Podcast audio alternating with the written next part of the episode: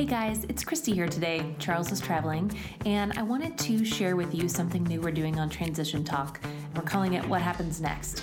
And I think it's an important thing to talk about and something that I actually, it's the best part I think we do, which is learn what happens after we help someone buy a practice and now they're an owner. We focus obviously on this podcast a ton of finding the opportunity and diligencing the opportunity and how to become an owner. And of course, those are the most important steps. But I think what happens once we are no longer your day to day dial a friend? What happens when you're kind of dropped in the practice and now you're the owner and all the decisions are yours?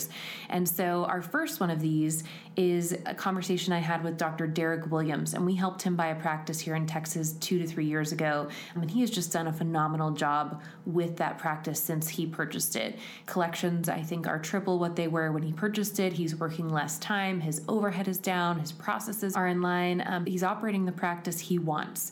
He has learned so much um, and he has enjoyed the process so much. He's actually joined forces with one of his colleagues and started the Lifestyle Practice, which is a consulting firm that helps young people or new owners like you who need that hand to kind of help develop the practice they want. And so I hope you enjoy this interview with Dr. Derek Williams and this first installment of What Happens Next. Hey Derek, how you doing this morning?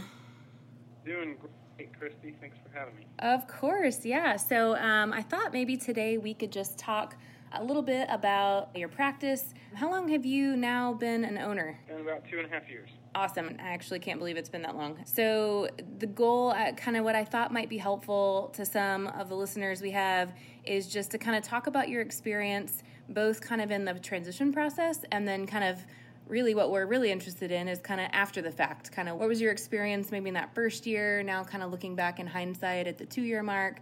And so i have some kind of more questions but i'm hoping we can kind of just see where this conversation goes.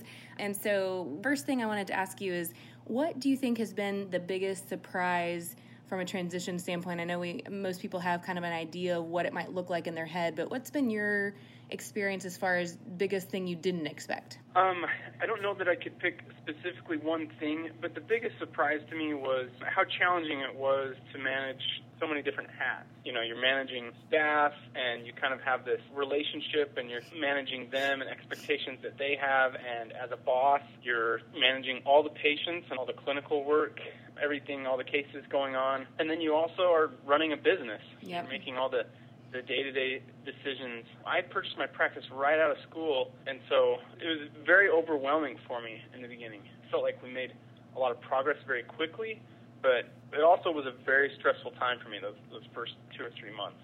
Yeah, and I think something that I know I learn and continue to learn, and, and I'm sure you, you are the same, but we as humans are not really predictable people. and so learning how different people's emotions and just how different people tick and what drives them, I know that at least for us, challenging. So I can imagine you as well kind of stepping into kind of the boss or the leader of your office type shoes and kind of having to guide everyone in addition to doing all the dentistry and, and taking charge there I, I, can imagine that was challenging. Yeah completely. So talk to me i know you've made some improvements to the practice since you've purchased it. So what kind of technology have you added? Have you added anything that you were kind of like ah, i really didn't need that? Talk to me about kind of just that technology improvement process for you. Yeah so i tried not to change anything for about the first six months. I wanted smart. to uh, staff settle in and focus on the things, making changes that would be easy for staff to implement, but also bring the greatest return and increase in production and collections. Mm-hmm. So it was about um, eight months in to ownership that we got TVs, computers, digital x-rays, and then about another eight months later that we purchased a cone beam. Those are kind of the main ones. I haven't done really much more as far as uh, technology in practice. What was your kind of process as far as figuring out is this cost benefit, is this worth it? How did you go about doing that? Obviously, some of those are no brainers, right? But what was kind of your process as far as some of the others and maybe some of the smaller ones of is this worth it or is this maybe something I shouldn't invest in right now? Yeah, so most of the decisions in the beginning were to not invest in technology, but to increase the efficiency of our scheduling. Um, uh mm-hmm. or to focus on how we're presenting treatment to patients to try and make things more productive, to let patients know that it's okay to get multiple things done in one appointment, training assistants on the best way to have the room and everything set up so that it requires the, the least amount of time from me. So the first two or three months, we almost doubled what they had been doing previously. And so that was with no new technology added. Later on, I felt like sensors, having sensors was a big thing, and TVs, because then I would be able to present treatment. It would significantly cut down on the time that we spent developing x rays. So that's kind of the mindset behind how I approach that. Yeah, and, and, that's important. I think that's a main concern with a lot of our buyers who are buying older practices that need a lot of that technology upgrades and, and they want that, right? And so I think you're really smart to kind of hold off, fix some of the things that you can fix without money and investment, and then kind of slowly roll out those changes. And I bet your staff was more prepared for those changes versus day one, you know, everything changes. So I think that was super smart. Shifting back kind of a little bit more soft skills, another concern a lot of buyers have for us and a lot of candidates we talk to when we do these coaching calls is I'm worried about staff and patient retention and their reaction. Let's talk about staff and patients and their reaction and, and retention um, and loss of patients. I mean, that's a big concern. Tell me a little bit about your experience in those two areas. Yeah, uh, I think this is always a big concern with buyers and the transition process. In my experience, we had some attrition, but very little, but we've also grown a lot. In my opinion, almost all of the patients that are in the practice are, are at least going to come and give the new dentist a chance. They're probably going to ask the staff about them on the phone, you know, before they come in. But they're almost all of them are going to come in and give them a chance. So I felt like if if I was willing to just try and be kind and and friendly, I wanted to also be completely honest with them. I found that this practice there had been a lot of dentistry that had not been diagnosed and presented to the patients, which can be a difficult position to put yourself in because a lot of consultants will traditionally say, get in the practice and, and develop a relationship with these patients for a year or two before you start to really present treatment that they need. And I understand this rationale, but I also completely disagree with it. I feel like that's dishonest. If, mm-hmm. if a patient needs work, then you should be able to tell them that they need work. And, and the way that you bring it across and the way that can, you communicate that is much more important as far as how they receive it and and also in building that relationship at the same time. Yeah, that that's one of the biggest things that I attribute my almost immediate, very quick growth in the practice. You mentioned consultants, and obviously that's when someone's buying a practice and there are opportunities for improvement. That's kind of one of the first things a lot of buyers or new new owners kind of think to do. Talk to me a little bit about the consultants that maybe you utilized and then I want to get into something that I think is a little unique to you, but I think kind of a really important piece to talk to with our listeners today. Yeah. So, first of all, honestly, I think out of your entire career as a dentist, the very best time that you could hire a coach or a consultant would be during that first year in ownership. At that point, you are establishing a foundation for what the rest of your time in that, that practice is going to be like. So it's much easier to grow and to make some solid foundational changes in the beginning rather than have to go back later and fix them. And I, I recognize this and I knew that I wanted to have a consultant or a coach, and so um, I hired a consultant that was recommended to me by the broker. And I, I don't have horrible things to say about her, but she she was kind of more traditional consultant. She wasn't a dentist, but a little bit more touchy feely. Kind of, uh, she came into the practice, which was great, and she kind of helped set everybody's minds at ease that we were going to make it through. But she had this binder that she came and set down. She had all of her kind of these are the protocols that I establish in all my practices. it felt very cookie cutter. Yeah. And it also felt like uh, in the beginning it was nice because I felt like she was kind of taking control and leading the way but I didn't want that. I wanted someone that was really going to train me to make decisions and to be the leader that my practice needed. Yeah, absolutely. You kind of want, at first, it was probably like, oh, this is nice. Like, as you said, a little overwhelmed. But then once you probably got your footing, you're like, whoa, wait, I need to be the person that they are looking to. And I think with those types of consultants, you're right, they can add some value. Um, but you kind of want someone to be able to come in and give you a method and teach you, and that way you're not dependent upon them long term, which I can hear. So we have been hearing, and it's one of the reasons I wanted to talk with you today. We've been hearing amazing things about you and your partner, Justin, another colleague of yours who you guys started something called the lifestyle practice, or Justin started that and, and you joined. Tell me about that. It's one of the reasons I think your practice has done as well as it's done. So walk me through that.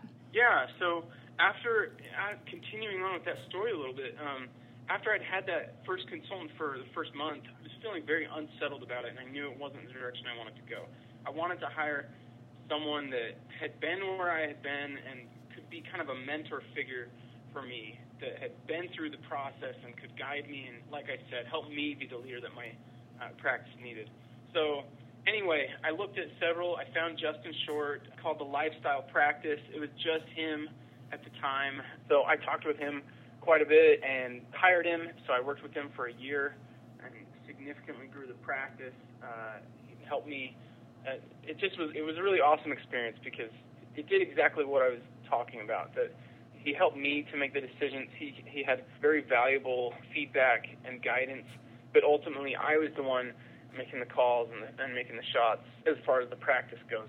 So after I'd worked with him for a year, he offered me a partnership. He, he asked if I wanted to partner with him. And so January of 2018, so a year ago, I bought in, and so now it's just he and I. But now we continue to work with clients, and uh, it, it's been a lot of fun. It's been a really cool process. You have seen some and and this is something that I'm hoping to talk with kind of all of my old buyers with as I as I do these conversations over the next year. Your practice when you talk about before and afters is crazy. And so you don't have to share specifics if you don't want to but maybe some percentages. Can you give us some before and afters maybe patient flow or collections or month to month increase or anything like that? Because uh, your numbers are, are amazing yeah well thank you i appreciate that so our collections, the year before I bought the practice, they collected 570.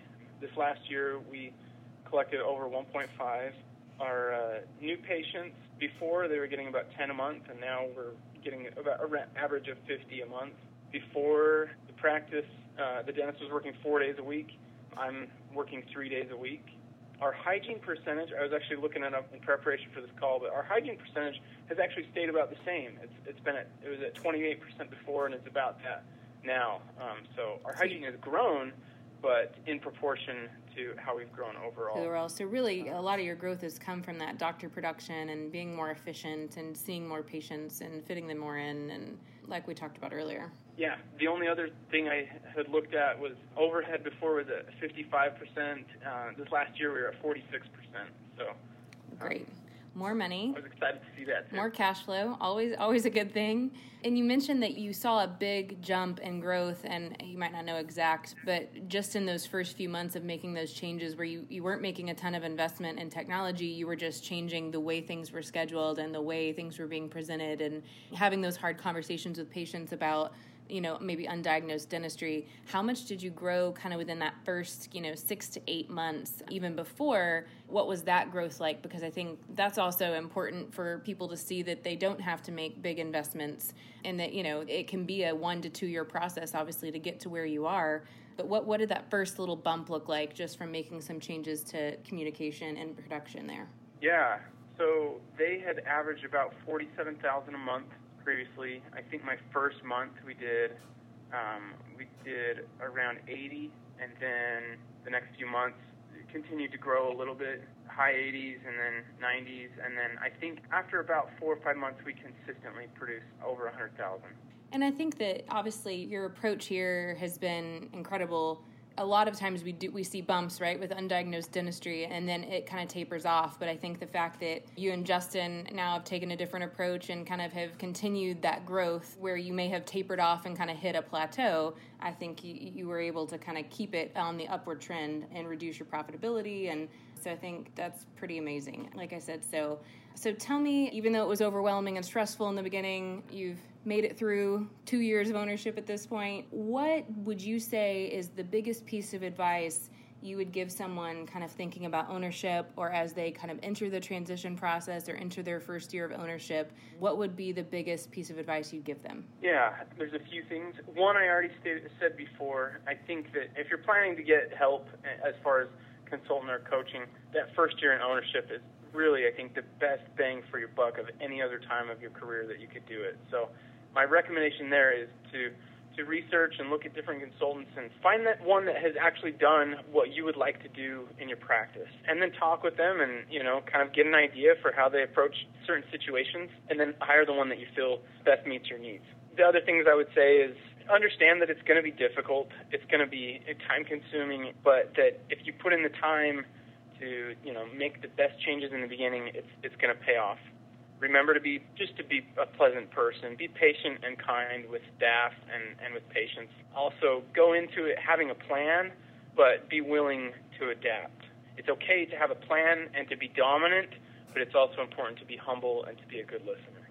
That is awesome advice. That's why we were so lucky to help you in the beginning and so happy to hear about your continued success I really appreciate your time today. Let me say one more thing. Absolutely. Um, so, I have started to work with some clients that have wanted some help in looking at different practices and, and getting a little bit of guidance. I still recommend that they use CPAs and, and uh, attorneys, but I've, as I've started to do this, I've had a little experience with other CPAs, and anyone that's listening and thinking about buying a practice, hire hire Charles and Christy and their team um, because they just they just know the ins and outs better than anyone else. There's there's just no reason to hire another CPA that does more general work because Charles and Christy and their team, this is all they do, and they know the ins and outs. They have been through so much experience, and and the cost is not significantly more. It just makes so much much sense, and I I appreciate you guys in my transition. Hope that everyone hearing can pay attention to that. You are super sweet. Thank you so much. Totally unexpected, but we appreciate that. And would you mind if we shared some information on our blog about the lifestyle practice? So if someone's interested in reaching out to you and just kind of learning more about your story and kind of what you and Justin do, can we share a little bit uh, on the blog for people who are listening today? Yeah, of course. If okay. anybody wants to reach out, my email is Derek, D E R E K, at thelifestylepractice.com. Awesome. I'm pretty good at responding to emails, so. You are very responsive, so we I appreciate it. Thank you again for your time. I look forward to seeing your future success and hope you have a great day. Awesome. Thanks, Christy. Have a good one. Thanks.